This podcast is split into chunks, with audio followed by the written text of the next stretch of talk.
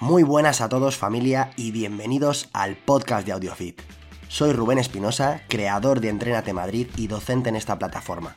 Si eres nuevo por aquí, te doy la bienvenida en nombre de todo el equipo y te invito a que te suscribas y nos sigas en nuestras redes sociales. Así no te perderás ninguno de los episodios que subimos cada lunes. Sin más preámbulos, vamos a ello.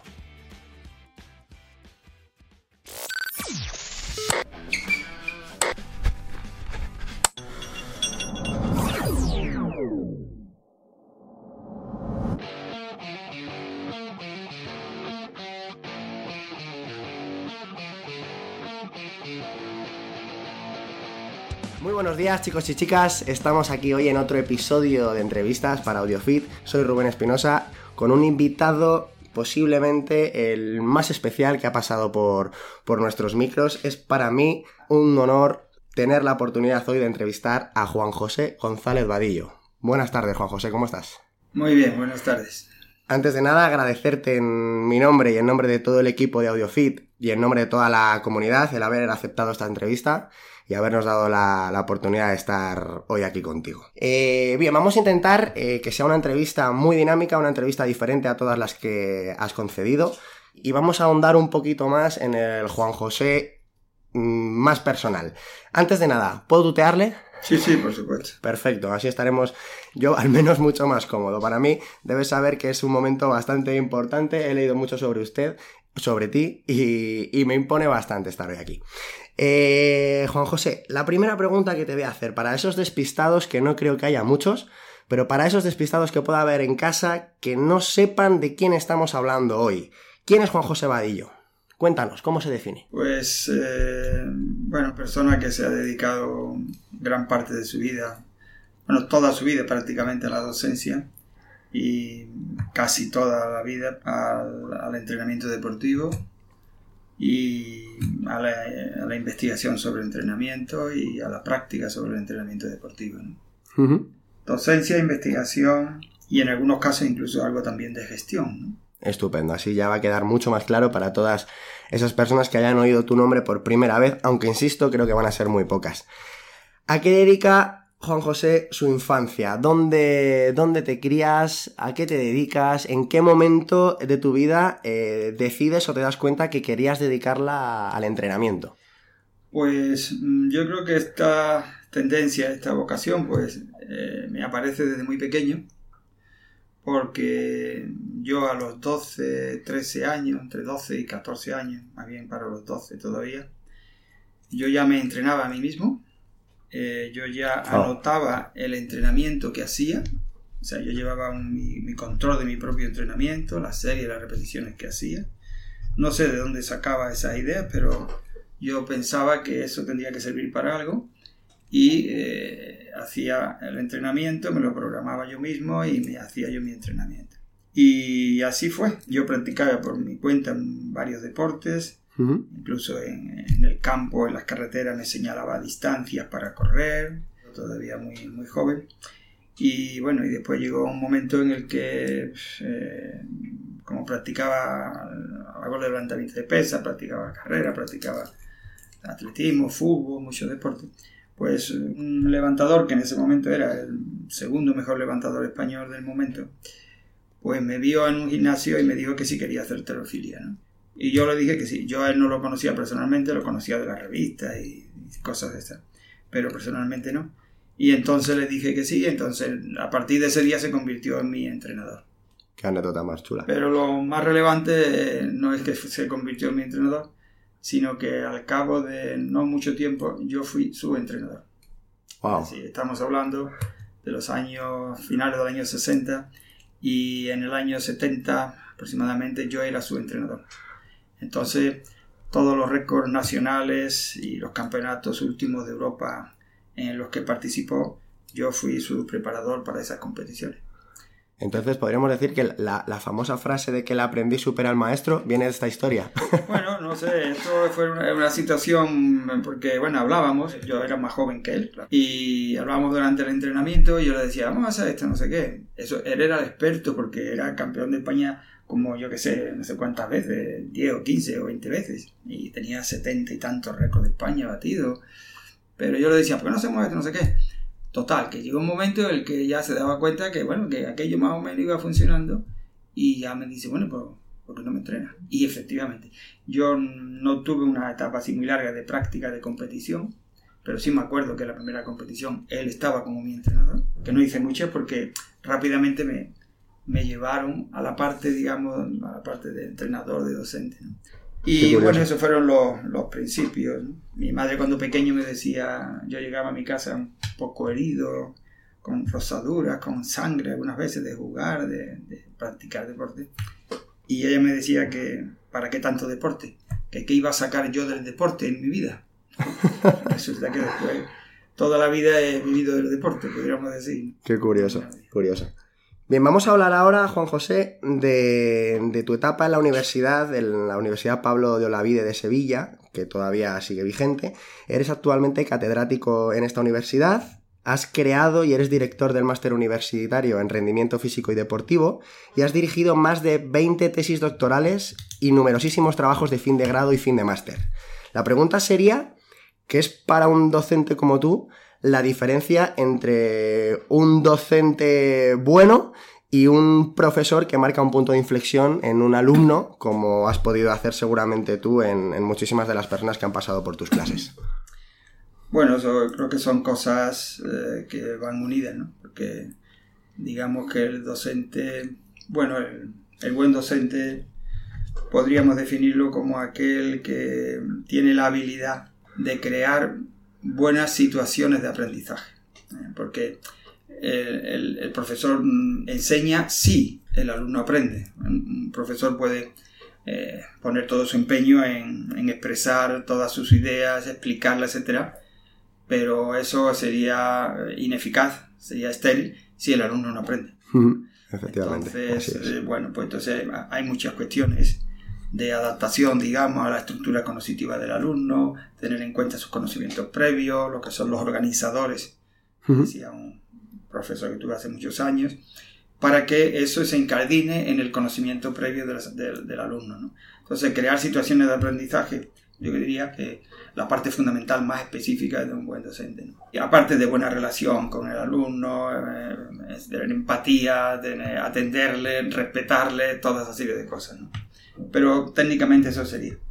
Y el profesor, pues, es, eh, digamos que es el profesional que ejerce esa, esa tarea, ¿no? Entonces, en la medida en que el profesor eh, cree esa inquietud, ese espíritu crítico, esa capacidad de análisis, en medida que la desarrolle, pues en esa medida el profesor estará cumpliendo mm, con la parte fundamental de lo que es su tarea como... Su trabajo, así es. ¿Qué ha sido para ti eh, o cómo, has vivido el hecho de, trabajar mano a mano o más bien de trabajar para, gente tan joven como hoy en día te puedes encontrar en, cuarto de carrera, en el máster. Al, fin al final la pregunta va dirigida a, cómo ves a las nuevas generaciones de entrenadores que van, que van saliendo de las universidades. ¿Crees que están a la altura de lo que, de lo que se espera de ellos? Yo creo que eh, cada vez los, los alumnos mm, salen mejor preparados o deberían salir mejor preparados, ¿no? Que no es lo mismo. Eh, claro, sí. Eh, bueno, pero en líneas generales, hay mucha más, hay bastante inquietud. Mm, y yo creo que lo que quizás había que poner más énfasis y lo que quizás es más importante que el alumno, eh, hoy día sobre todo, por la, la, la, gran fuente de información que hay en todos los ámbitos, es que el alumno sea capaz de tener unos conocimientos eh, básicos sólidos que le permitan eh, ser crítico con la información que le llega. Eso es. Si, ese avance no se produce, vamos muy mal, muy mal. Muy interesante esta, esta reflexión. Más tarde haremos alguna pregunta en relación a, esta nueva era de la sobreinformación en la que estamos actualmente. Em, vamos a trasladarnos un poquito a tu etapa o a, tu, o a tus andaduras en el alto rendimiento. Ha sido entrenador nacional y seleccionador de la Federación Española de Alterofilia durante 20 años. Tienes en tu haber más de 600 récords nacionales y varios récords europeos. ¿Cuáles son las principales diferencias metodológicas que deben tener en el entrenamiento de fuerza un alterófilo y un powerlifter? Esa sería mi pregunta. Hombre, eh, hay una diferencia que viene determinada, o debe haber una diferencia que viene determinada, como en todos los casos, en todos los deportes, por las características del propio deporte. Y hay una diferencia clave en estos dos deportes, aparentemente lo mismo, ¿eh? porque en los dos casos se trata de levantar cada vez más carga, ¿eh? y sobre todo levantar cada vez más carga siempre a la misma velocidad que es la diferencia con el resto de los deportes. Eh, sin embargo, en, estos dos deportes hay una diferencia muy importante que es precisamente la velocidad media a la que se realizan los ejercicios. Entonces, un powerlifter haciendo una sentadilla, pues la carga máxima la, va a levantar pues, a una velocidad muy baja, a veces menos de 0,3 metros por segundo. Eh, un press de banca pues, lo va a desplazar incluso a menos velocidad, a 0,10, 0,12, o menos incluso, metros por segundo. Y lo que es el despegue, ¿no? no sé cómo le llaman, si es peso muerto, le llaman despegue o le llaman... Pues eso también va a... La carga máxima va a esa velocidad. Sin embargo, en la arterofilia eso es muy distinto. La velocidad es como pues 5 o 6 veces superior. ¿eh? Entonces, la velocidad máxima más todavía, ¿no? Entonces ahí está la diferencia. ¿Eh? Aparte de que eh, la ejecución técnica de un ejercicio de competición olímpico de alterofilia es una, dificultad técnica infinitamente superior. Entonces, bueno, el entrenamiento, pues, mm, como términos así generales, pues diríamos que siempre sería eh, desarrollado a una velocidad muy superior en el levantador que en el powerlifting, lo cual indica, significa que la carga relativa que utilizarían como término medio en un entrenamiento siempre sería menor en un levantador que en un powerlifting. Correcto, muy bien. Pues ya creo que es suficiente. Sí, sí, yo creo que la gente que nos está escuchando va, a acabar hoy saturada de información. Eh, bien, has estado en cuatro Juegos Olímpicos. Mm. ¿Cuál de los cuatro recuerdas con más cariño y si sabrías decirnos el por qué, si tienes alguna anécdota que quieras compartir. Hombre, todos los juegos siempre son muy una parte muy importante dentro de una para una persona que bueno que se dedica al deporte, ¿no? Pero yo diría que bueno, como por ser el primero, pues el primero que participé, en todos los casos siempre hay anécdotas y cosas, pero bueno, lo que te deja más huella obviamente es el primero, ¿no? Lo de un desfile, lo de estar allí, conocer a tantos deportistas y tantos deportes de tantos países. Y como anécdota, anécdota, bueno, pues te cuento una simplemente que está relacionada con el entrenamiento, ¿no?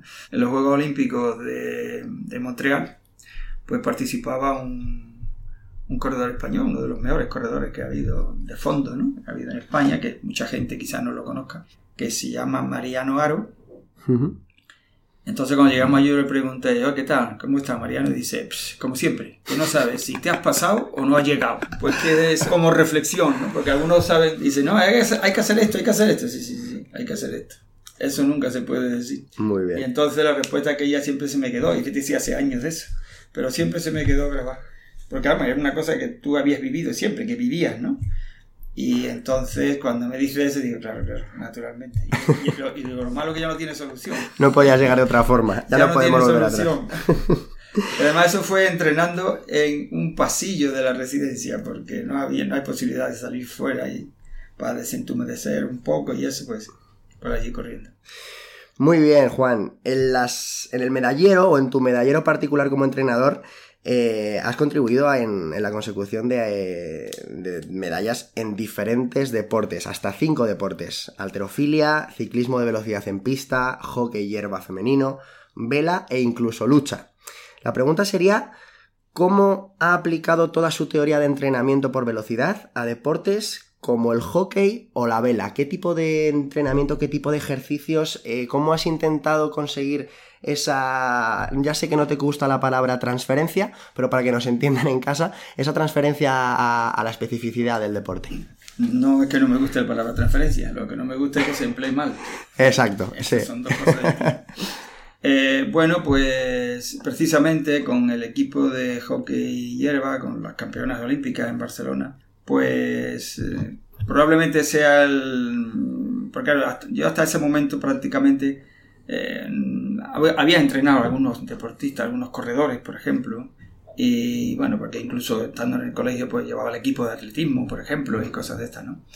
Pero dedicarme así de una manera un poco más profesional, pues aparte de la arterofilia, pues, sería como el primer deporte en el que yo trabajé de manera profesional, con un equipo, obviamente una selección nacional, ¿no? que no fuera arterofilia. Y ahí precisamente fue cuando se empezamos a hacer, medíamos a las deportistas la velocidad con un aparato muy antiguo, que, pero que fue un, un antes y un después, evidentemente, porque todo, todo el proceso eh, toda la, evolución de, de, cualquier, cualquier técnica pues tiene un proceso, unos inicios, ¿no? Entonces aquí era un aparato que medía de una manera un poco rudimentaria, pero que nosotros le sacábamos bastante partido. Se llamaba BioRobot. Eso lo había hecho Carmelo Bosco en Italia. Y la idea era que se podía, lo, bueno era que se podía medir la velocidad. También daba indirectamente, claro, unos valores de fuerza, de, potencia, etcétera, etcétera. ¿no? Pero nosotros medíamos sobre todo la velocidad con la que desplazaban cada carga. ¿no? Eso era pues en el año 90, 93, 94, por ahí, sí, 94. Pues eh, con esa carga, pues eh, las deportistas que estaban muy entrenadas, muy entrenadas y que competían generalmente dos veces a la semana, siempre, sábado y domingo, pues mejoraron su rendimiento físico en velocidad, en salto, en, aceleración, en, fuerza, en las piernas naturalmente, y también incluso en la velocidad de umbral durante casi tres años seguidos, seguidos, que es lo que es un poco más relevante, ¿no? Porque no es una etapa de 8 o 10 semanas que dice, bueno, han mejorado, ¿vale? Pero era un periodo, otro periodo de 8, 10, 12 y siempre iban con una tendencia a la mejora durante todo el tiempo. De hecho, antes de los Juegos Olímpicos del 96 hicieron sus mejores resultados de siempre, físicamente. En la competición no. Pero bueno, fue, fue así. Y después, en el caso de la vela, pues también se hacía algo semejante. Hay modalidades de vela, bueno, que tienen menos exigencia física, pero había algunas, como por ejemplo, sobre todo la tabla y también el láser y eso, que, eran, que son modalidades con, de mucha, mucho esfuerzo físico. Y entonces, bueno, pues ahí lo que se utilizaba era sobre todo eh, los entrenamientos más específicos eran a través del carácter del esfuerzo en función de los tiempos que, podrían que podían mantener una determinada actividad. Entonces se organizaba en función de porcentajes de esos tiempos que nunca llegaban a ser la mitad del tiempo máximo posible, añadiendo también cargas añadidas y, y bueno, y siguiendo más o menos una, una orientación de este tipo. Al final, para ambos deportes sería trabajar siempre una intensidad moderada por debajo del 80% y a un número de repeticiones menor de la mitad posibles. Básicamente, básicamente. Esa sería la, moraleja para el que nos esté escuchando, ¿verdad? Bien, en los entrenamientos de, la lucha, que es otro de los deportes que me, ha llamado personalmente mucho la atención, al ser un deporte en el que los planos de movimiento son muy anárquicos y tiene un componente metabólico muy muy importante, ¿Has utilizado alguna consideración diferente? la consideración está en, la, digamos, en la carga relativa que se llega a alcanzar y, en este caso también quizás un poco más eh, acercarse un poco más a la mitad de las repeticiones posibles, básicamente. Eh, en algún caso sobrepasando un poco la mitad, pero no mucho, una o dos repeticiones como máximo. Y eso como, digamos, como el acondicionamiento fuera de lo que es la propia práctica específica. ¿no? Y después eh, la práctica específica tiene un componente de fuerza muy importante. ¿no? Entonces, bueno, lo que se hacía era la, combinar de la mejor manera posible para que cuando se realizaran acciones digamos, de un estrés metabólico importante en la acción específica, el sujeto estuviese recuperado, no estuviese muy fatigado eh, combinar también los entrenamientos de fuerza con aquellos otros más cortos, eh, de menos fatiga, digamos, más cortos sobre todo, aunque la intensidad fuera alta del entrenamiento específico, ¿eh? Y siempre separando naturalmente el entrenamiento de de lo que entre comillas llamamos de fuerza, porque todo el entrenamiento que se hace todo es de fuerza, sea el deporte que sea y sea como sea, separando lo que llamamos habitualmente como entrenamiento de fuerza, que siga con cargas externas y demás, de lo que es el entrenamiento específico. Muy bien. Una pregunta que un poquito más ahondando en las espinitas que puedas tener clavadas. ¿No le hubiera gustado eh, trabajar en una Olimpiada con, con atletas de la mal llamada resistencia de fuerza prolongada en el tiempo. Bueno, eh, eh, no cabe duda que, por ejemplo, la vela es de resistencia. La vela es un deporte de resistencia, claro, ¿no? En cualquier modalidad de resistencia. Otra cosa es que eh, sea muy exigente en resistencia, en, el esfuerzo físico, ¿no? En algunos casos sí es, ¿no? Pero claro, en otros no tanto. Eh, la prueba está en que, bueno, que se pueden hacer como dos recorridos, por ejemplo, tres eh, en una misma sesión, ¿no? y cada uno puede durar pues entre 20 y 40 o 45 minutos, ¿no? lo cual significa esfuerzos largos importantes. ¿no? Lo que pasa es claro, que hay fases en las que bueno, el esfuerzo físico que se está realizando es poco, en algunos deportes relativamente poco, no es lo mismo ir eh, contra el viento que ir a favor del viento. En absoluto. Pero en realidad es un deporte de resistencia en este caso. La realidad es que cuando yo trabajé, pues se cambiaron algunos conceptos, ¿no? Porque antes era un poco salir al agua y estar, no sé, tres o cuatro horas en el agua. claro, eso había que organizarlo un poco, ¿no? Entonces, bueno, intenté introducir, bueno, que se cuantificara eh, las ceñidas que se hacían, las distancias, los tiempos, las recuperaciones, las series, la duración de las series, etcétera, etcétera, de manera que, bueno, que se, se organizara, por lo menos que se supiera un poquito qué es lo que se estaba haciendo, ¿no? Para después poder analizar y poder ajustar o corregir o lo que fuera. Y poder ver realmente si había mejorado. Exactamente. Muy bien. Eh, Juan, has escrito cuatro libros y tienes más de 80 artículos científicos incluidos en la base de datos JCR. Quizás sea una perogrullada preguntarte esto, pero si tuvieras que recomendar un libro sobre el entrenamiento de la fuerza, por supuesto no valen los tuyos, ¿cuál sería y por qué? Hombre, hay textos que son... Eh, que digamos que, que, presentan algunas bases de lo que debe ser el entrenamiento. ¿no? Entonces yo diría que los libros, por ejemplo, publicados por el Comité Olímpico, relacionados con la fuerza. Esos dos libros que se publicaron en 92, 2001 y una cosa así, más o menos 2002, pues Strength and Power in Sport, eso es, esos son los títulos. Pues mm, esos son libros recomendables para leer siempre, ¿no? Fuerza y potencia en el deporte. Sí, eh, en realidad, eh, lo de potencia sobra. Sí, está, me, ha sorprendido que lo, que no, lo no, pero es que ese es el título. sobra en... A nivel... No, eh, básicamente sobra... Etimológico. en, algunos, en algunas actividades, digamos que tanto el esfuerzo como la intensidad de trabajo, como incluso el efecto del entrenamiento se mide por potencia, ¿no? Pero son situaciones especiales porque, bueno, eh, es una combinación de fuerza y, cadencia que da como resultado un determinado valor de potencia. ¿no? Entonces, para eh, hacer una valoración, pues eh, es mucho más directo, más cómodo. Pero de hecho, en el resto de los ejercicios, en las acciones deportivas, cualesquiera que sean, o en, o desplazando cargas, el término potencia no tiene ningún significado. Muy bien. bueno, en ese sentido hay mucha, mucha confusión.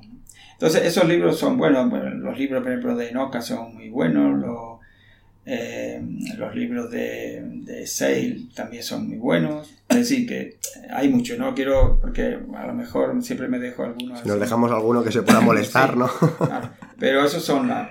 Después, ya cuando se entra en lo que es la aplicación práctica, ya eso es otro, otro, otra historia muy, muy De hecho, hubo un libro eh, que uno de ellos amigo mío y otro no amigo, pero sí que ha publicado, ha coincidido que aparecemos en el mismo sitio, aunque no haya tenido mucha relación personal, en lo que hacen una introducción de un libro, ese sí que no me acuerdo cómo se llama, eh, que salió en inglés, y la primera parte está, está bien, obviamente, porque son gente que, investigadores importantes, pero después pasaron a la parte práctica y entonces ya lo que ponen es inviable, simplemente inviable, no hace falta ni comentarlo.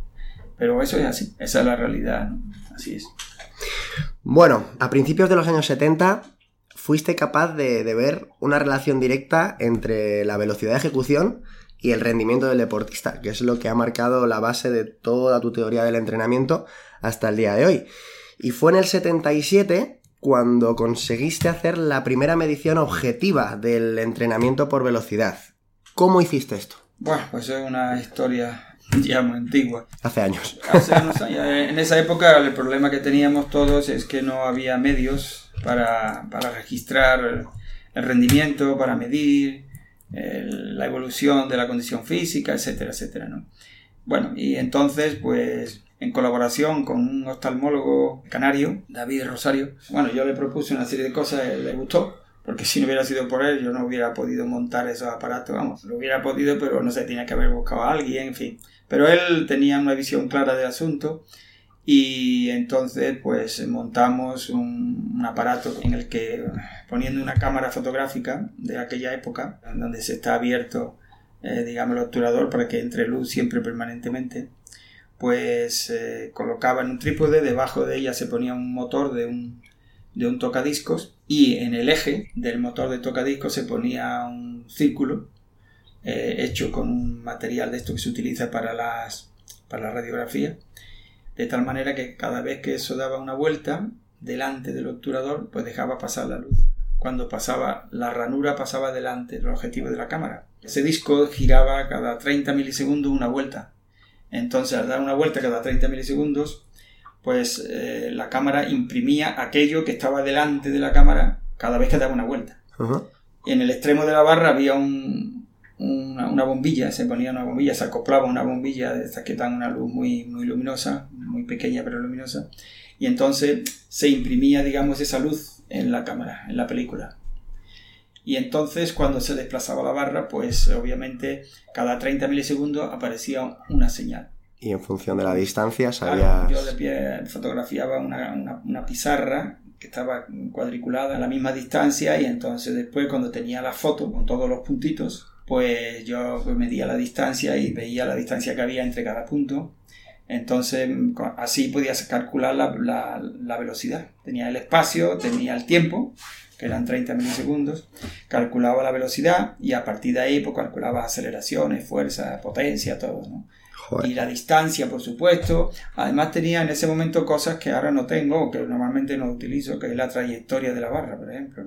Eh, en ese momento teníamos la trayectoria y después los puntos de máxima, de mínima velocidad, etc. O sea, una información bastante importante e interesante. Lo único que ocurre es que para analizar eso, primero me tenían que revelar la película y después Hoy en día... las que habían salido bien, porque algunas salían con uno eh, por cuestiones de las cámaras o no sé, porque la bombilla se giraba, que no valían y otras sí valían. Pero se analizaba y los resultados que se obtenían ahí calculando la fuerza que había aplicado el sujeto, etcétera, etcétera pues después con el tiempo, en plataformas dinamométricas, así cuando se medía directamente, los resultados eran muy semejantes. Y eso tuvo que ser una satisfacción bastante interesante para eso ti. Se hizo en los años 76, 77, por ahí se publicó 78, 79, y después en ese libro del 91 que decía, pues eh, se puso también eso. Muy bien. Aprovecho esta pequeña pausa para recordarte que si te gusta el proyecto de AudioFit, sus cursos, los podcasts y el contenido que estamos generando, y quieres ayudarnos a llegar a muchas más personas, dale a like y sobre todo comparte con todos tus contactos y aquellas personas a las que creas que podamos ayudar. Ahora sí, seguimos con el episodio de hoy.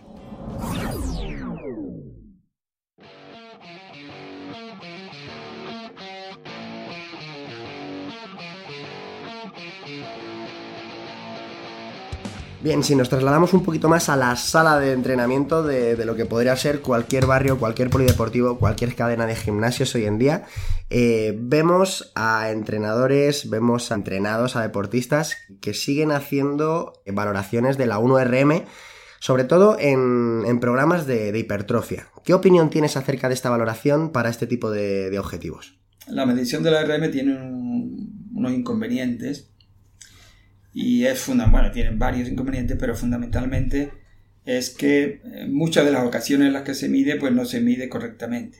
Y no se mide correctamente no quiere decir que el sujeto no se coloque en su sitio, sino que la carga con la que determinamos que representa su RM está lejos de la verdadera. Porque nosotros nunca vamos a saber cuál es la verdadera RM de una persona. Nos podemos aproximar más o menos, pero nunca lo vamos a saber. Pero vamos, aproximándose sería suficiente, no tiene por qué saberse exactamente. Pero claro, si eh, la velocidad de ejecución de, esa carga que nosotros decimos que la RM es muy superior, se aleja mucho de la velocidad propia. Eso es un articulillo que publiqué en el año 2000 en el que, en el que decía que cada ejercicio tiene una velocidad propia de su RM. ¿eh? Si ocurre esto que digo, que la velocidad con la que se ha medido esa, lo que consideramos como RM fuese muy alta, pues entonces estaría muy alejado de la verdadera RM. ¿no? Entonces, eso tiene el inconveniente, tiene un inconveniente paradójicamente no muy malo. ¿Por qué? Porque al haber medido esa carga, con haber medido la RM con una carga que es inferior a la propia RM real, va a entrenar después con cargas inferiores a las que cree. Y normalmente cuando entrenamos con menos carga de la que creemos, casi siempre eh, tenemos mejor rendimiento. Entonces, por eso digo que es un, es un inconveniente paradójicamente que no es muy malo. Que lo acabas haciendo bien sin querer. Eh, más o menos. El inconveniente, pero el inconveniente viene porque no sabes lo que has hecho. Claro, ahí está. Tú tienes un resultado, mejora o no mejora, mejora mucho, poco, más o menos, pero no sabes qué carga te ha dado eso. Escuchando tu respuesta, me imagino a nuestra audiencia escuchándonos en casa, la pregunta que yo haría si fuera uno de ellos y no te hubiera escuchado nunca sería por qué esa persona no puede eh, calcular su RM de una forma fiable. No, no es que no pueda, es que no ha coincidido, digamos, ¿no? Podría, pero no ha coincidido. Eh, ¿Por qué? Porque al, aumentar las cargas, pues eh, se le ha puesto la última carga que levantó, se ha pasado a una carga superior demasiado elevada. Entonces el sujeto no puede y se queda en la anterior pero podría haber levantado otra intermedia. Eso podría ser. Después a veces también depende un poquito de la propia voluntad del sujeto, de, eh, de la técnica un poquito. La circunstancia está en que unas tres centésimas o más de diferencia entre una repetición máxima y otra ya no permite que se comparen. Ya la comparación se puede hacer, pero hay que ser consciente de que hay una, eh, hay una, una desviación en los resultados. ¿Eh? No puede decir eh, que, por ejemplo, la velocidad con un porcentaje X pues es mayor o es menor, porque necesariamente cuanto mayor haya sido la velocidad con la que has medido la repetición máxima, mayor va a ser la velocidad con cada porcentaje. Eso ocurre en un mismo ejercicio cuando entre una repetición máxima y otra hay 6, 7, 8 centésimas de diferencia, pero también ocurre, y naturalmente ocurre, entre los ejercicios. Los ejercicios que se realizan, cuya repetición máxima se realiza a una velocidad mayor por naturaleza, todos los porcentajes tienen una velocidad mayor. Eh, la pregunta que hacía antes, bueno, quedó un poco incompleta en el sentido de decir, no se puede medir la RM, pero entonces, entonces ¿cómo, me, cómo me oriento para entrenar? pues la orientación sería precisamente viendo la velocidad con la que hace una determinada carga. Ahí está y el efecto del entrenamiento nunca se debe medir con la RM, jamás. Se debe medir con las mismas cargas absolutas que se midieron inicialmente. Eso es. En función del cambio de velocidad con cada carga absoluta, pues tendrá un cambio mayor o menor. En ese caso, incluso tú podrías estimar la RM, pero si no la estimas, no pasa absolutamente nada, ni te sirve para nada. Muy bien. Si tú mides la RM en el supuesto hipotético que lo hicieras a la misma velocidad o a una velocidad muy muy próxima, lo única la única información que tendría sería que has levantado más peso o menos peso, pero máximo, o sea, el máximo que puedes levantar, pero no sabes lo que ha pasado con los demás pesos. Ahí está. Entonces la información siempre es, eh, es parcial, ¿no? Es muy...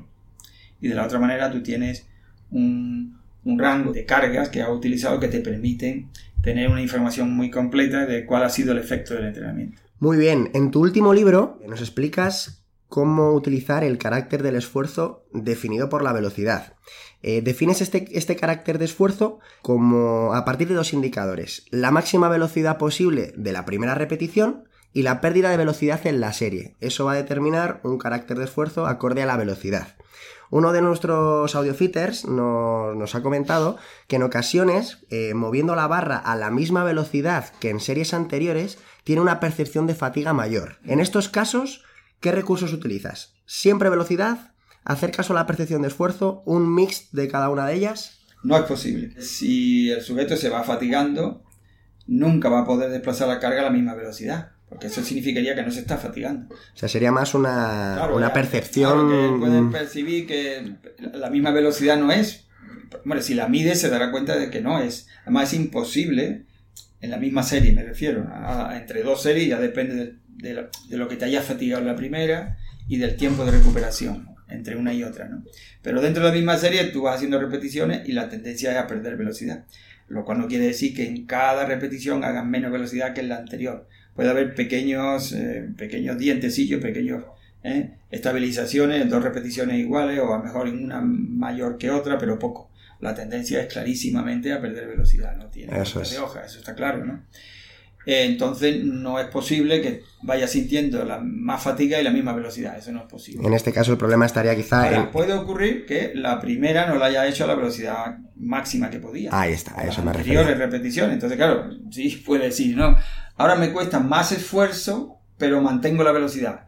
Eso significa que en las primeras no ha hecho la máxima velocidad. Bueno, eh, en cuanto a la, si se utiliza la precesión de esfuerzo o la velocidad, vamos a ver, durante estos años que hemos escrito anteriormente, que no se podía medir nada, yo viví, viví profesionalmente, de la percepción subjetiva del esfuerzo de los demás, no de la que yo hacía cuando entrenaba, no, de la percepción subjetiva del esfuerzo que realizaban los demás. Y eso me servía para programar, para dosificar, para parar un entrenamiento, para poner más carga o poner menos carga.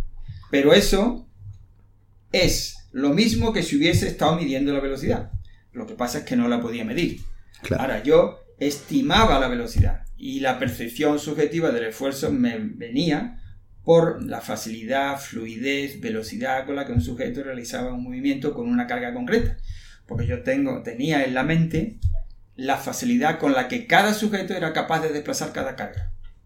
O sea, nada más que verlo y decir, bueno, hoy está bien o está mal, en cada caso. Entonces era como si midiera la velocidad.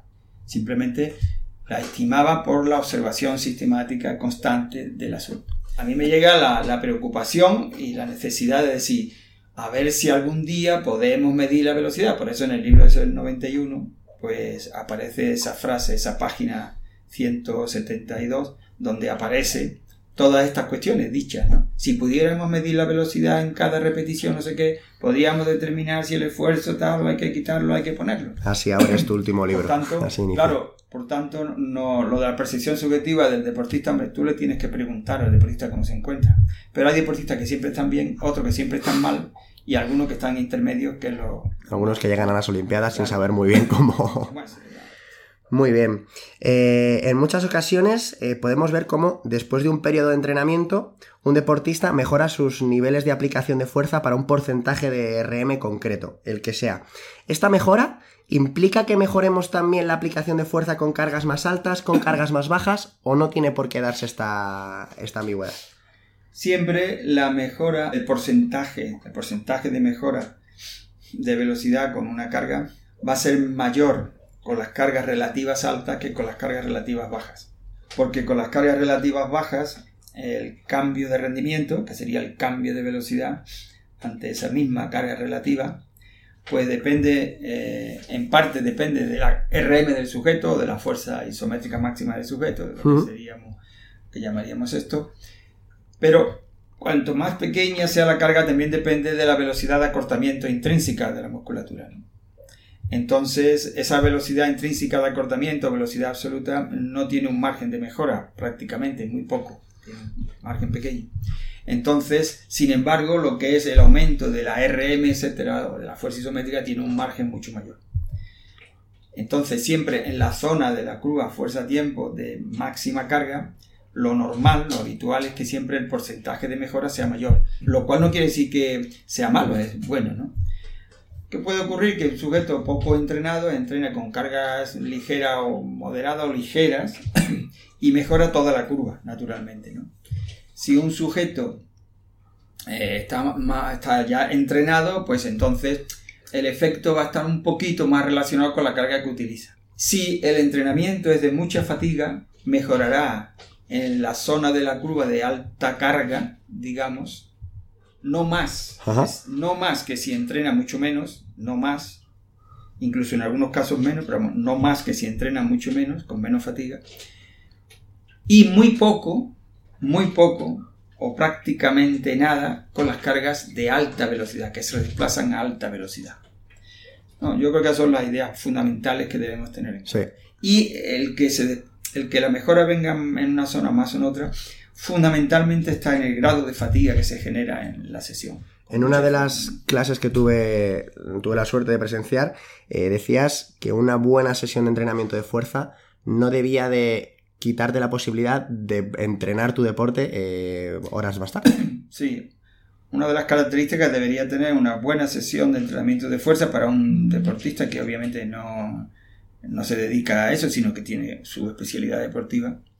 Pues es, debe tener tales características que no le impida hacer de manera inmediata un entrenamiento específico. Aquí siempre puede haber una pequeña matización dependiendo de las necesidades de fuerza del deporte, pero básicamente debería ser así. O con una recuperación corta, el sujeto pudiera entrenar con normalidad. Y eso en deportes como por ejemplo el fútbol es fundamental.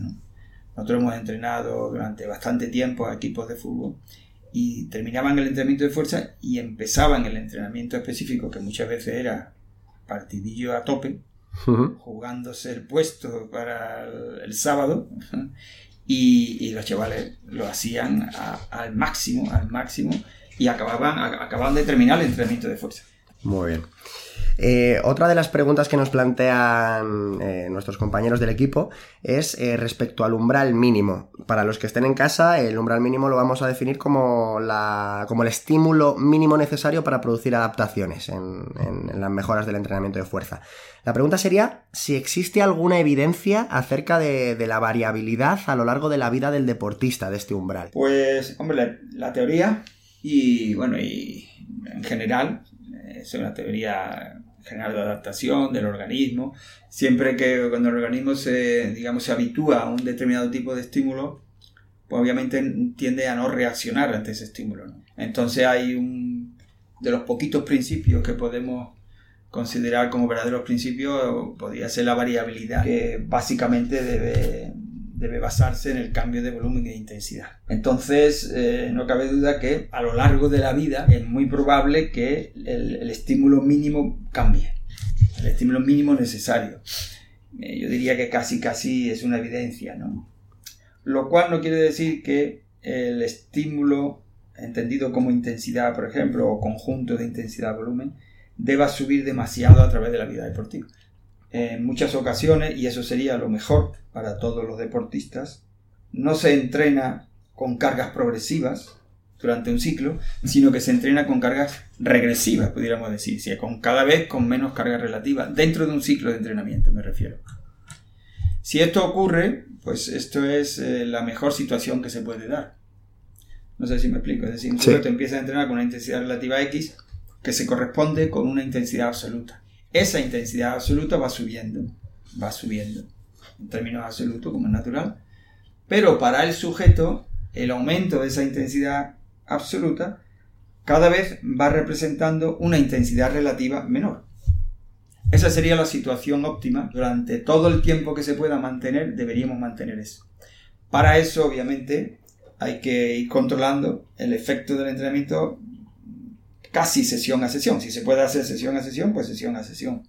Claro, ahí te encontrarás sujetos que evolucionarán así, pero otros que no evolucionarán así. Entonces, al menos tienes la información necesaria para poder tomar decisiones. Que ese es el objetivo de todo, de toda la tecnología, de todo el entrenamiento. El objetivo es tener la información adecuada y después hacer buenas reflexiones, buenas deducciones de toda esa información. Entrenamiento no es un modelo concreto ni es nada de nada, eso todo es, todo está vacío, eso todo está vacío. Es, aquí hay un sujeto que se somete a un esfuerzo y que tiene una respuesta. Y tú, eh, tu objetivo es tener esa respuesta, una cuantificación aproximada de esa respuesta lo antes posible y de la manera más precisa posible, de tal forma que tú puedas tomar decisiones. Eso contribuye a su vez a eh, alcanzar el máximo respeto por la persona a la que entrenas. Muy bien. Me ha gustado esa última reflexión.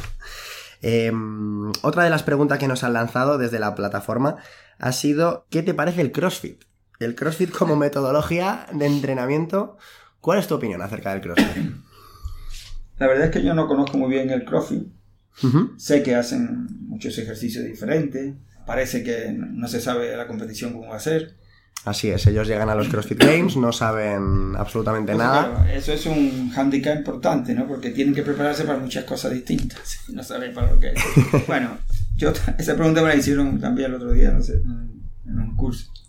Yo lo que le dije es que se diviertan, que se diviertan lo máximo posible, pero que, claro, es muy difícil de controlar, ¿no? Cuando se hacen tantas cosas y no se sabe lo que, para qué entrenan, ¿no? Dice, bueno, más o menos se sabe, yo creo, ¿no? Pero no de una manera tan precisa. Ahora, y en líneas generales, yo he notado lo del CrossFit cuando ese libro que se publicó en el 91, al cabo de 25 años, pues empezaron la gente a pedirme ese libro. Digo, bueno, ¿y esto? Bueno, porque la gente tenía que utilizar, por lo visto, en el propio CrossFit algunos ejercicios, eh, sé si Sí. cargadas o cargadas y cosas de ese tipo. Y entonces querían aprender a hacer los movimientos y cosas de ese tipo. ¿no? Yo diría así, como en, en términos generales, que entrenaran mucho menos de lo que entrenan. Posiblemente sea un gran está. consejo para, para la gente que viene del CrossFit. Que entrenen mucho menos de lo que entrenan, ¿no? Has dicho. Más No lo voy a poner en mi boca que luego me llueven a mí los palos.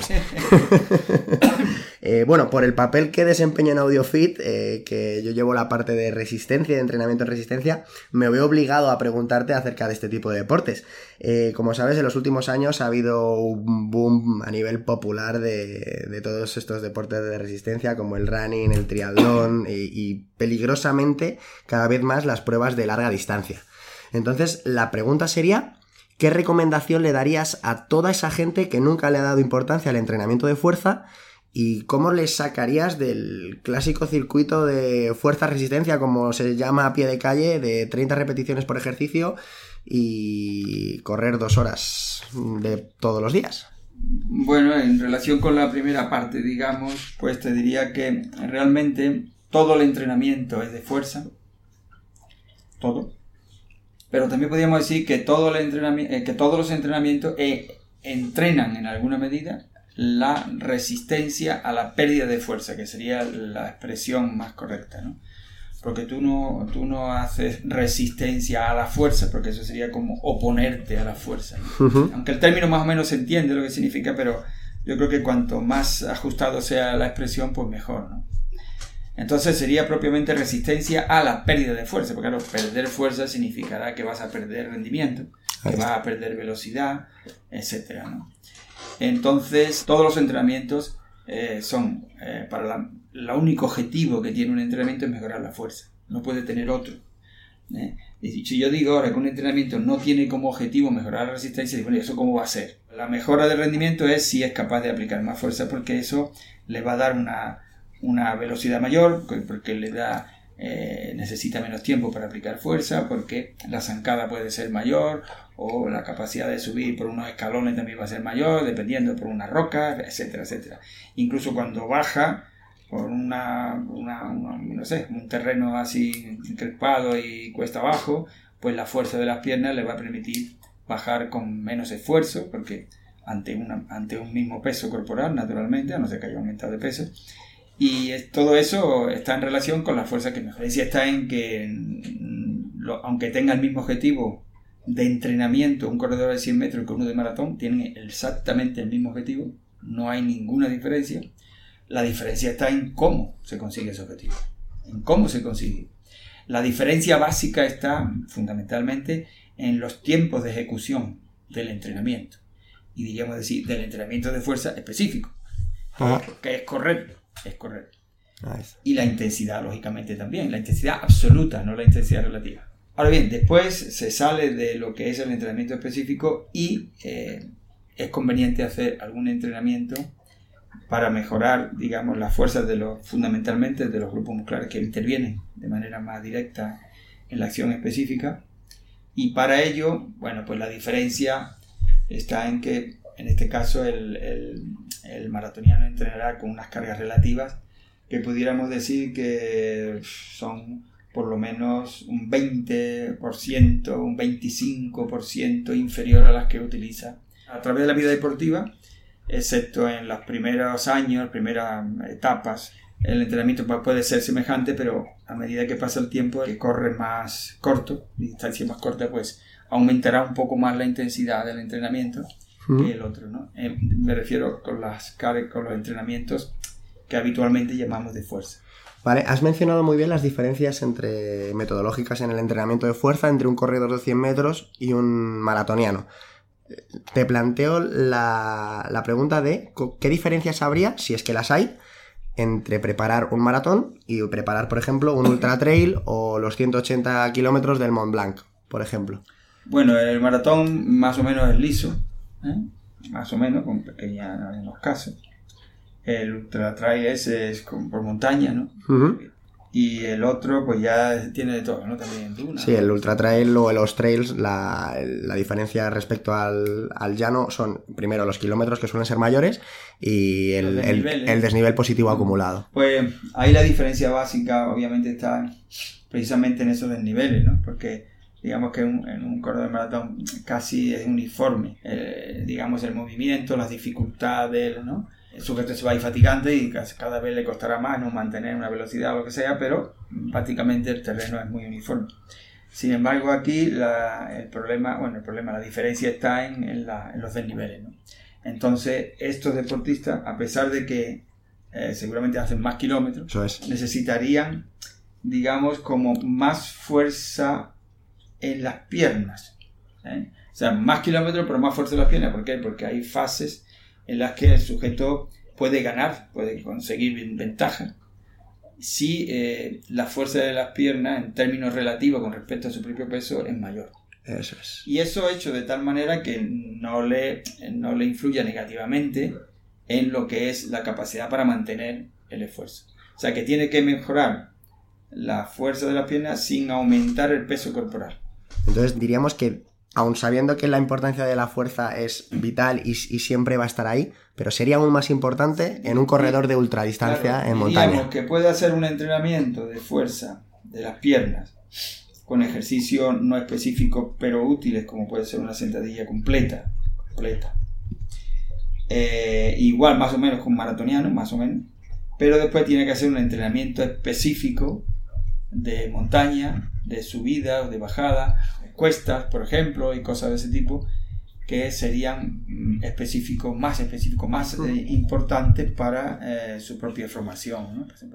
¿no? la diferencia del volumen de fuerza para el ultra trail que sea específica. exactamente. Eso exactamente, es. Que sean cuestas y demás. Muy bien. Subida y bajada también. Eso es, eso es. Em, vale, para muchos entrenadores eh, que trabajamos, por ejemplo, yo personalmente trabajo en domicilios con clientes que lo que buscan normalmente es salud, no rendimiento. Eh, ¿Qué recursos podemos utilizar eh, los entrenadores que nos dedicamos en este ámbito para cuantificar y programar entrenamientos de fuerza en poblaciones especiales o, como te he comentado, con personas absolutamente desentrenadas? Bueno, hombre, si, si me estás preguntando esto, se supone que es que no vas a poder utilizar un medidor de velocidad. Ahora hablaremos de eso. no, si se pudiera utilizar, pues es el, el, remedio para toda la problemática del entrenamiento de personas que no tienen como objetivo un rendimiento competitivo, digamos, porque el rendimiento físico siempre lo tienen. Es absurdo decir, no, no, pero yo el rendimiento no me interesa, mire usted. Si usted no tiene rendimiento, me voy porque lo que vamos a hacer aquí es mejorar su rendimiento físico. No se puede mejorar otra cosa. Es que usted físicamente no puede mejorar otra cosa. Entonces, el término rendimiento a veces bueno, da un poco de reparos. No, no, que yo el rendimiento no. ¿Cómo que no? Entonces, esta cuestión es la solución a todo el problema, ¿no? Porque, ¿qué es lo que se recomienda? Que, bueno, pues lo que se dice es que las personas mayores que hagan un test de 15 RM, que es una carga ligera. Es una una cosa que bueno, que nos podría llevar hasta un juicio, ¿no? evidentemente, si tú a una persona mayor le haces hacer 15 repeticiones de sentadilla hasta el agotamiento, o sea, con la carga que se agote, bueno, pues lo puedes destrozar. Y, sí, sí, desde Y obviamente eso no es un esfuerzo ligero, es que yo no entiendo cómo se hace eso, cómo se dice, ¿no?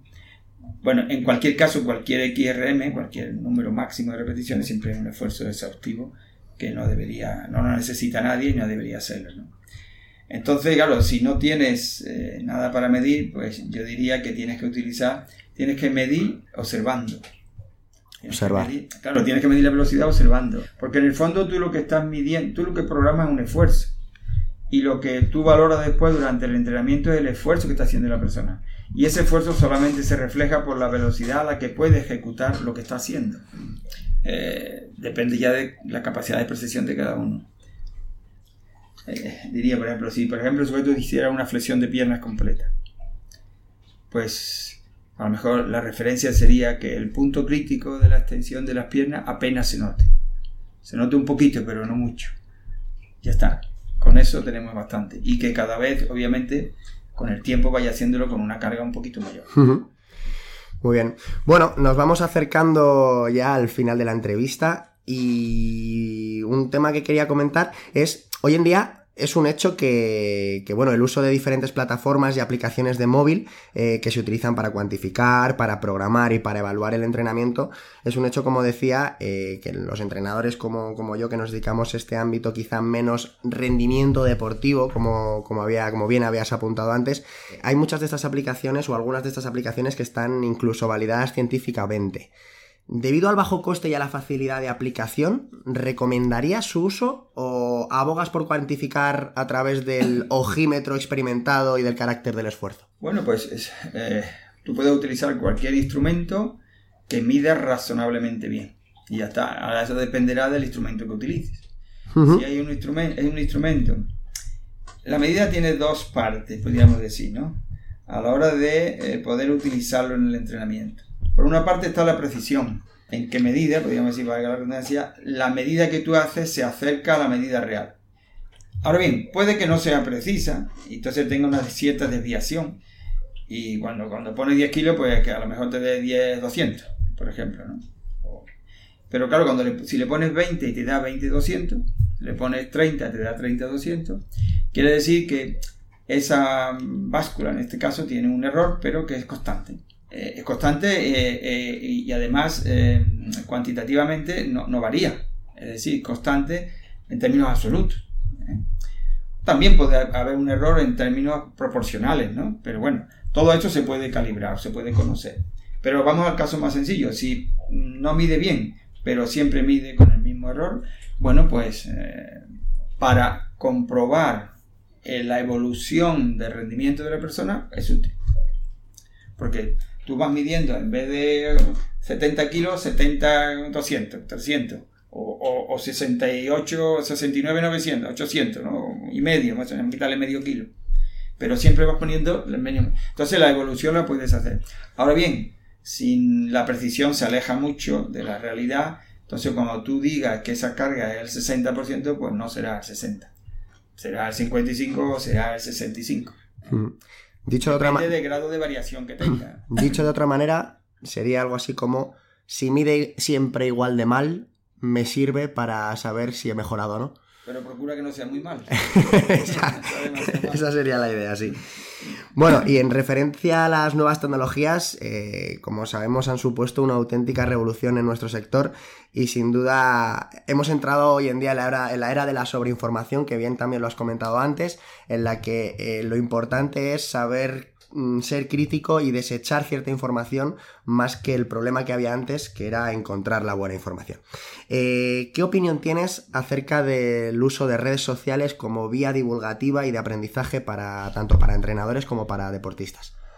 Pues eso tiene la ventaja precisamente de que eh, se puede tener acceso a mucha información. Pero el problema está en que eh, hay dos problemas. Uno, que mucha de esa información no sea ajustada. ¿eh? Y en la segunda parte, que muchas de las personas que lean la información no sean capaces de discriminar entre lo que realmente tiene sentido, lo que no tiene sentido. Y, esta, esta, es la situación. Realidad creo que es un problema importante. Muy bien, bueno, pues nosotros desde AudioFit hoy hemos intentado aportar nuestro granito de arena en este último aspecto y hemos puesto a los pies de una comunidad muy grande al mayor especialista en el mundo del entrenamiento de la fuerza. Así que Juan José González Vadillo, muchísimas gracias de nuevo por, por haber estado hoy con nosotros, por atendernos y por tu sinceridad en todas las preguntas que te hemos hecho. Pues nada, gracias a vosotros. Muy bien, muchas gracias Juan, nos vemos pronto y a toda nuestra audiencia eh, un saludo, nos vemos en la próxima entrega de las entrevistas de AudioFit.